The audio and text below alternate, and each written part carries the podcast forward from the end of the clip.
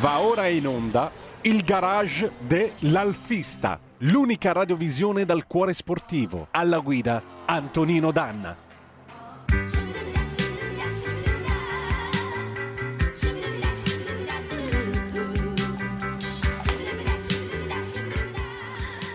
Amiche e amici miei, ma non dell'avventura, ribuongiorno. Siete di nuovo sulle magiche, magiche, magiche onde di Radio Libertà. Questo è il garage dell'Alfista.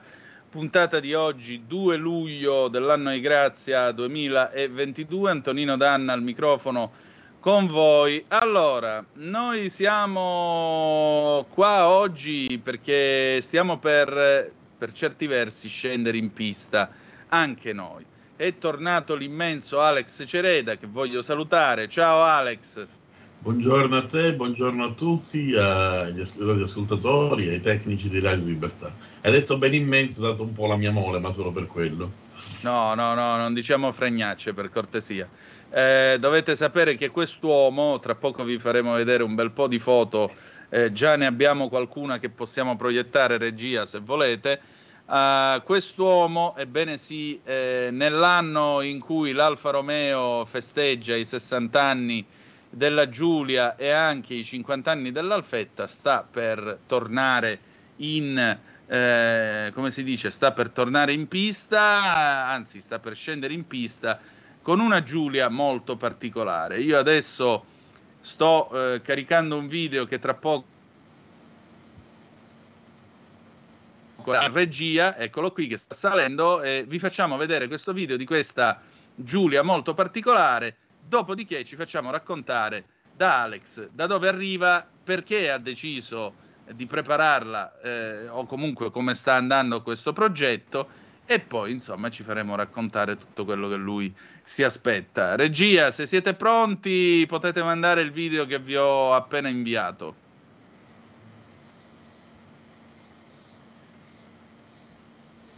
Pochi secondi Antonino, lo, sì. lo recuperiamo. Grazie Meneghino Volante, eccola qua. Eh, di che anno è tra l'altro? Questa è una Giulia Biscione, 1006, sì. pedaliera bassa 1970, una delle ah. rimaste perché ne furono prodotte tempi credo meno di 2000 e adesso saranno qualche centinaio. Sì, direi proprio di sì, macchine che spuntano tra l'altro quotazioni importanti. Adesso sì. Mm. Quindi è anche una decisione, insomma, non è una decisione presa a cuor leggero quella di, di preparare una macchina così. Sentiamo, per chi ci sta seguendo attraverso la radio, sentirete una voce molto familiare, per gli altri che stanno seguendo attraverso Facebook e, e naturalmente l'app o il, la, la stessa radiovisione, beh, sarà una celestiale visione. Prego regia, possiamo andare.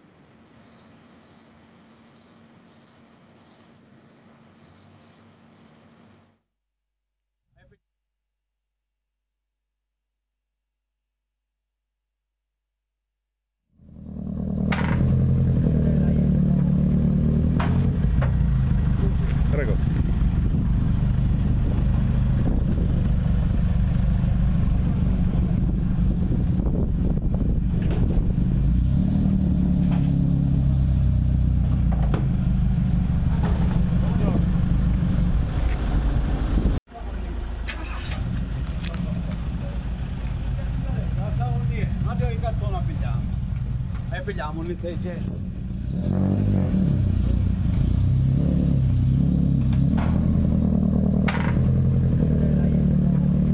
Ecco, eh. e qualche altro che è ancora più si vede alcuni passaggi che ho fatto in rettilineo. Comunque, non era tanto per mostrare eh, l'auto, ma per far sentire un po' il rombo che accomuna tutte le Giulia. Appunto, mi sembra una voce molto familiare, molti di voi l'avranno riconosciuta Raccontaci un po' che cosa stavate facendo in questo video. Stava eh, salendo sul, che, sul, carro. Stavo giù in Sicilia, stavamo caricando l'auto per andare al circuito Concordia che è vicino a Agrigento e grazie al proprietario Luigi Bruccoreri, che approfitto per salutarlo, ci ha messo a disposizione eh, il circuito per tutta la giornata per poter fare i test. Eh, è stato molto utile, ovvio non abbiamo utilizzato l'intera giornata, ma solo eh, poco tempo del pomeriggio. ehm, anche se è un circuito da kart, però è un po' grande, quindi comunque l'auto gira bene e ti dà un'idea sommaria di come, eh, come dovrebbe andare quello che mi interessava non era tanto mh, avere un tempo, cer- cercare di, di, di, di, tirarlo al massimo, quanto capire che i manuellismi, che, che, che, il motore, che l'assetto andava in un certo modo. La prova è stata utile, poi ti avevo mandato dei video, non mi ricordo sullo... sullo sì, che abbiamo, quello che abbiamo pubblicato sulla pagina Facebook del giornale. Eh, sì, eh, era un po' per vedere l'auto in generale come si comportava mentre appunto una Giulia e, e molti professionisti eh, lo sanno, io sono un appassionato e comunque eh, mi sono imbattuto in questa, tra virgolette, avventura. E sanno che richiede molto tempo la messa a punto perché un'auto dobbiamo considerare progettata 60 anni fa che per allora era comunque innovativa ehm, non è un'auto recente e molte problematiche vanno risolte con molta pazienza, soprattutto l'assetto. Esatto, perché qui ora scoppia la guerra di religione allo 0266203529 oppure se preferite al 346 642 7756 per le zappe. Meglio Giulia o Alfetta? Eh, mi hai anticipato. Eh. Alfetta, Alfetta per la tenuta di strada è stata un'auto mitica, mitica io amo la Giulia, però quando guidavo la mia fetta ai tempi era un'auto che ti restava incollata, è un'auto che comunque è un po' una somma della tecnologia Alfa Romeo degli anni 60 che era evolutissima.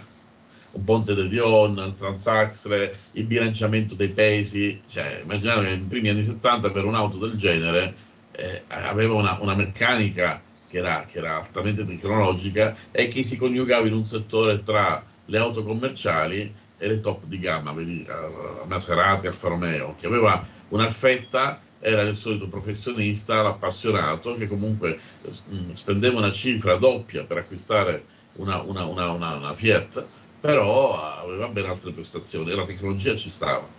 Nella Giulia non c'è il ponte de Dion, dietro abbiamo il classico ponte rigido, che comunque rispetto alla vecchia Giulietta degli anni 50 ehm, la geometria è un po' diversa, hanno disassato leggermente gli attacchi degli ammortizzatori eh, in modo tale da dargli una maggiore rigidità perché il problema era che eh, praticamente aveva un'oscillazione laterale eccessiva la famosa Giulietta.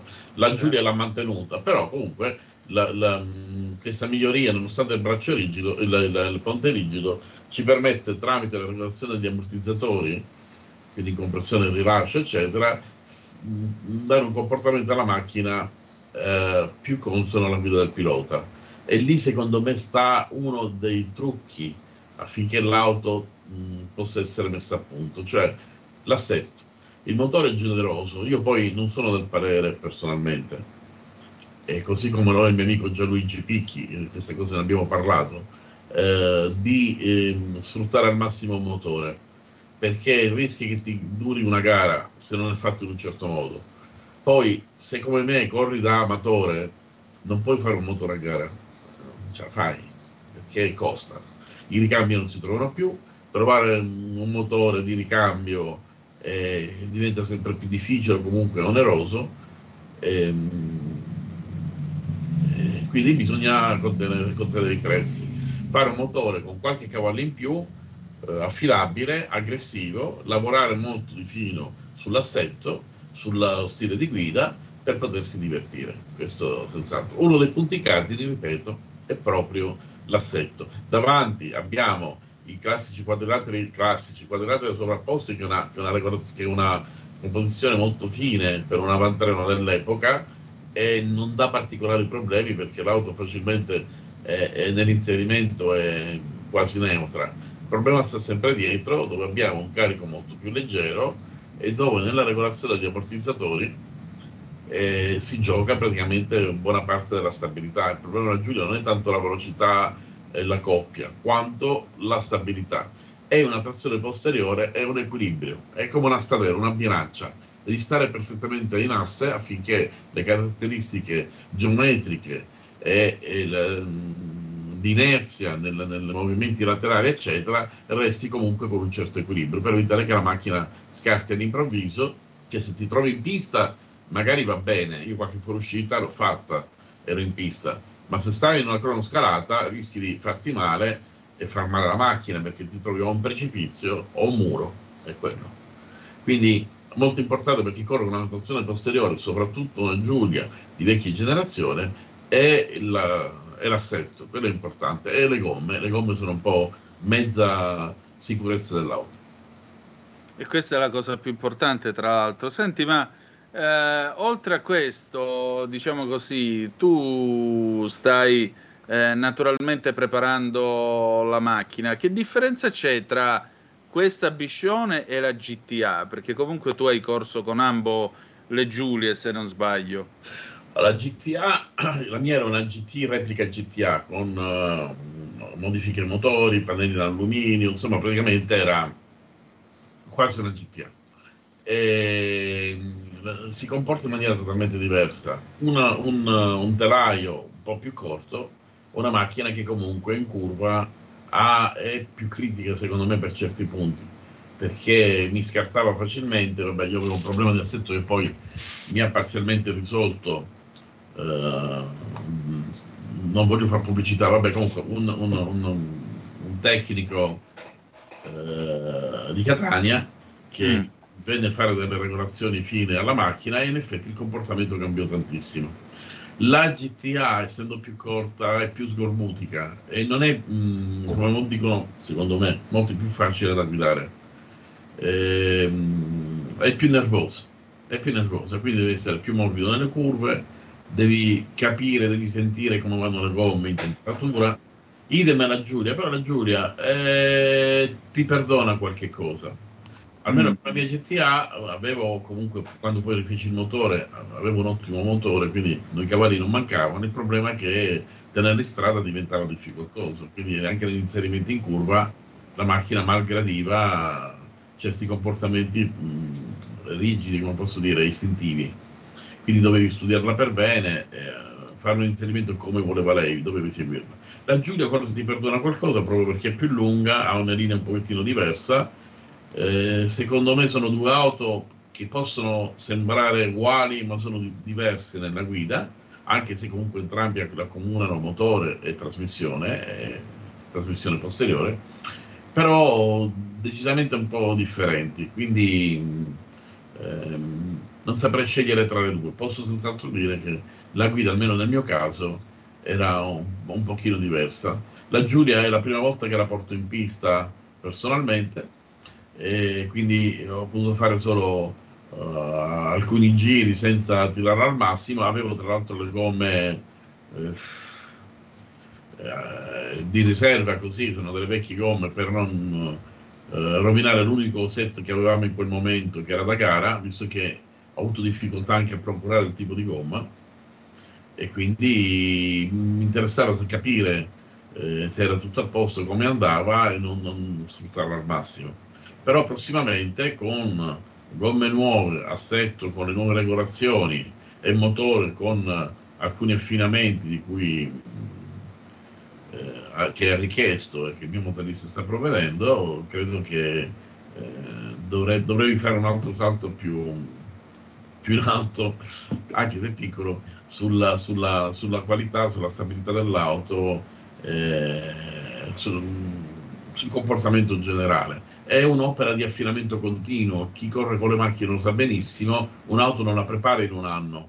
In un anno tu crei un oggetto, crei un'automobile, poi ci vogliono anni per la messa a punto, la devi sentire tua, quindi devi fare delle modifiche continue, ti devi anche scontrare con pareri diversi, eh, magari di chi ti fa l'assetto, di chi ti fa i motori, però alla fine la devi guidare tu l'auto e deve piacere a te. Io a volte cerco di impormi perché voglio una macchina come piace guidarla a me. Esatto. Eh, il lavoro è, abbastanza lungo, è un lavoro di cooperazione, eh, quindi io mi, mi offro della, mi, mi, mi, riservo della consulenza di vari amici, di meccanici, di motoristi, di chi fa l'assetto per i vari consigli. Quindi per me è un laboratorio aperto la mia macchina anche per altre cose, poi non, avremo tempo, magari parleremo in un'altra trasmissione, quando accennai a un mio progetto in corso sì. di sugli attuatori magnetodinamici montati sulle auto che provavamo ai tempi con l'amico Gianluigi Picchi in pista, ma anche fuori pista. Facciamo anche un esperimento Roma-Imola, andammo in trasferta per una, per, per una gara e provavamo gli attuatori sull'auto che avevamo a disposizione per uh, il tragitto, aveva una Jeep Renegade e utilizzammo quella, proprio per capire anche nel, nel comportamento stradale questi oggetti, tra virgolette, come potevano variare il comportamento dell'auto.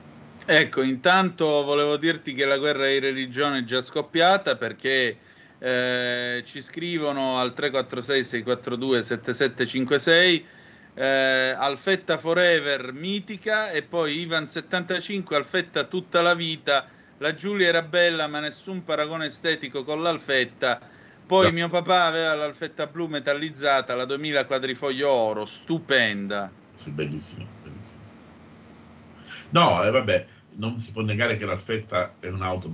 Io amo la Giulia per tutta una serie di ragioni, di affetti di famiglia. Eh, mia madre ebbe le doglie dentro la, la Giulia di, di, di, famiglia che avevamo. E nel mio profilo, anche Skype, c'è la fotografia mia un anno alla guida della, della, della, della Giulia. L'Alfetta l'ho anche avuta, una macchina bellissima. Preferisco la Giulia per tutta una serie di, di questioni personali. Non posso negare la, la bellezza dell'Alfetta, assolutamente. Quindi non mi sento di essere totalmente per la Giulia. Due bellissime auto, ecco, voglio specificare. Guarda, noi qui siamo... È una gran signor macchina, un'auto che puoi utilizzare tutti i giorni, anche attualmente, tutti i giorni, è, è bella, è bella. Noi siamo cristiani, cattolici, apostolici, eh, aresini di rito alfettista, per cui eh, questo è il discorso. Insomma, noi cerchiamo di, di, di, di, propa- di, noi siamo per il transaxol, poi ci sono i fratelli giulisti che dicono no perché poi si incantava questo, quest'altro, si impuntava Vabbè. nei cambi veloci, in realtà basta averci un pelo di manico, funziona bene pure il cambio dietro e la favorevoli contrari ci stanno ovunque. Sì, sì, io mi, un po' mi irrito, se permettete, quando si citano i difetti dell'Alfa, come se le altre autovetture di altre marche non avessero.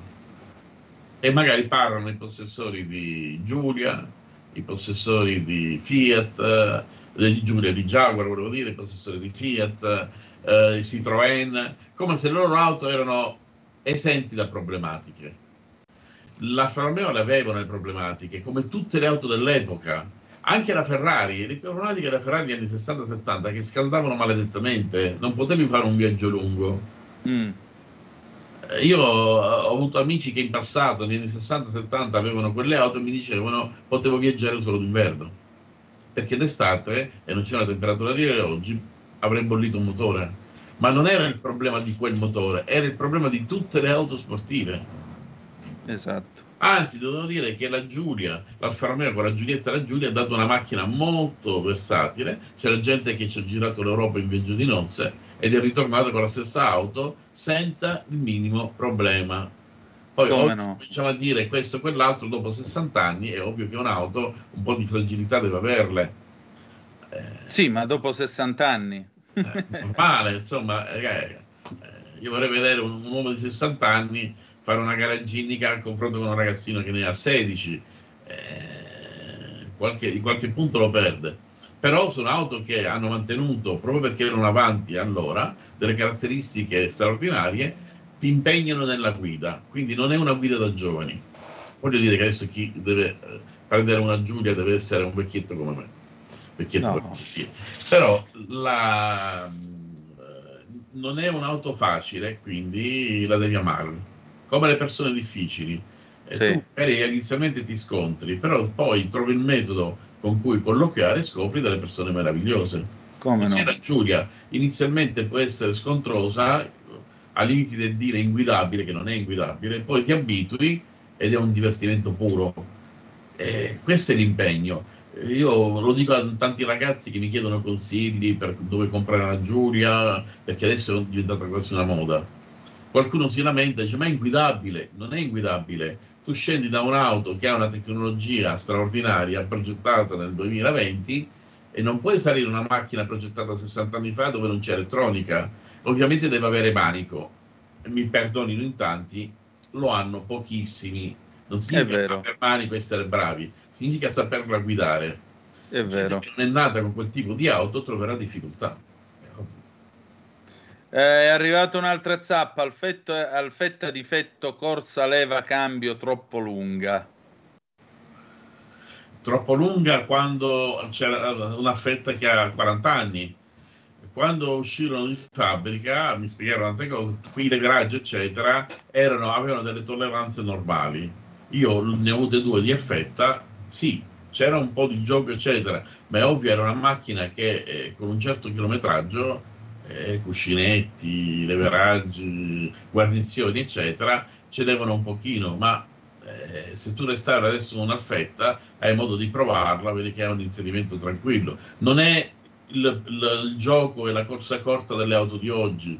Cioè io vorrei che queste critiche fossero mosse da una persona che ha avuto quelle auto in quegli anni non dei ragazzi che, appunto, tutta la mia stima, appassionati, che scendono dalla macchina con un cambio di, di, di, con una corsa di pochi millimetri, con un inserimento preciso, che lo sposti con, con, con due dita e poi sali su un'alfetta. È ovvio che ti trovi, ti riscontri con un'auto totalmente diversa, la nonna con la nipote. A proposito di nonna e nipote, c'è qualcuno forse che ha qualcosa da dirci? C'è un nostro ascoltatore. Pronto chi è là? Sì, ciao, buongiorno, sono Massimiliano. Grandissimo, vai. Ascolta, ascolta, ascolta. Io ho avuto tantissime di macchine, anche la Porsche, anche la Ferrari, però una macchina che mi ha dato le soddisfazioni dell'Alfetta non me ne ha date nessuno. Sai perché? Perché io ho, sono stato forse il primo qui nella, nella, zona di Monza ad avere la, la prima Alfetta mi sembra nel 71, nel 72, era appena uscita. 72, e, sì. Nel 72. E quel periodo lì io andavo in Romania. Da, da, da, praticamente da Timisoara a Bucarest la strada era larga 4 metri, 4 metri e mezzo ed era tutta curve eccetera eccetera. Sai come mi sono divertito a dare la paga ai tedeschi che volevano fare la corsa con me, con, la, con, con, con le macchine 2003-2004 che avevano in mano. Quando arrivavamo nelle curve non li vedevo più. Ma che cazzo dovevano fare? Dai, che pesavano, pesavano 30 kg dietro. Quando cominciava a piovere, convertivano gli atei. Ti prego, dai. Non tenevano, no, quelle. Quelle, quelle, scodavano solo a guardarle. Strada non ne tenevano proprio per principio perché erano proprio cannate di loro d'assetto, non è che ha... potevano avere pure milioni di cavalli, dietro pesavano 30 kg e pesando 30 kg perché non c'era niente dietro, tenute in strada zero. L'alfetta consentiva libertà di pensiero perché nelle curve gli atei non li convertiva. Si infilava nella curva, la faceva, usciva, basta. O sbaglio? L'ultima, l'ultima cosa che voglio dire è che eh. giustamente è vero che, come ha detto prima l'ospite lì, che la Ferrari non potevi fare 300 km d'estate perché dovevi fermarsi perché il motore bolliva. La macchina per eccellenza per me era ed è ancora la Porsche. Con la Porsche puoi fare tutto, puoi fare le corse e puoi andare a fare la spesa al supermercato. Ti certo, saluto bello. Antonino. Ciao. Grazie, ciao Massimiliano. Allora Alex, io ti devo salutare perché l'orologio ha detto stop, però avremo Ma modo di riprendere... Però, perché volevo eh, inserirmi al discorso sì. signore, ne parleremo, parleremo un'altra puntata. Ci ritroviamo sabato prossimo, anche perché abbiamo finito il giornale, stiamo solo aspettando la targa, che è la registrazione al registro della stampa. Appena abbiamo quella, va subito su nell'app per chi l'ha scaricata riceverà il bannerino che l'avverte che è uscito il nuovo numero.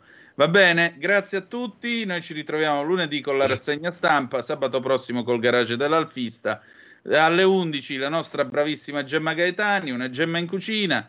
Grazie per essere stati con noi e ricordatevi che malgrado tutto, the best is yet to come, il meglio deve ancora venire. Vi hanno parlato Alex Cereda e Antonino Danna. Buongiorno. Avete ascoltato il garage dell'Alfista.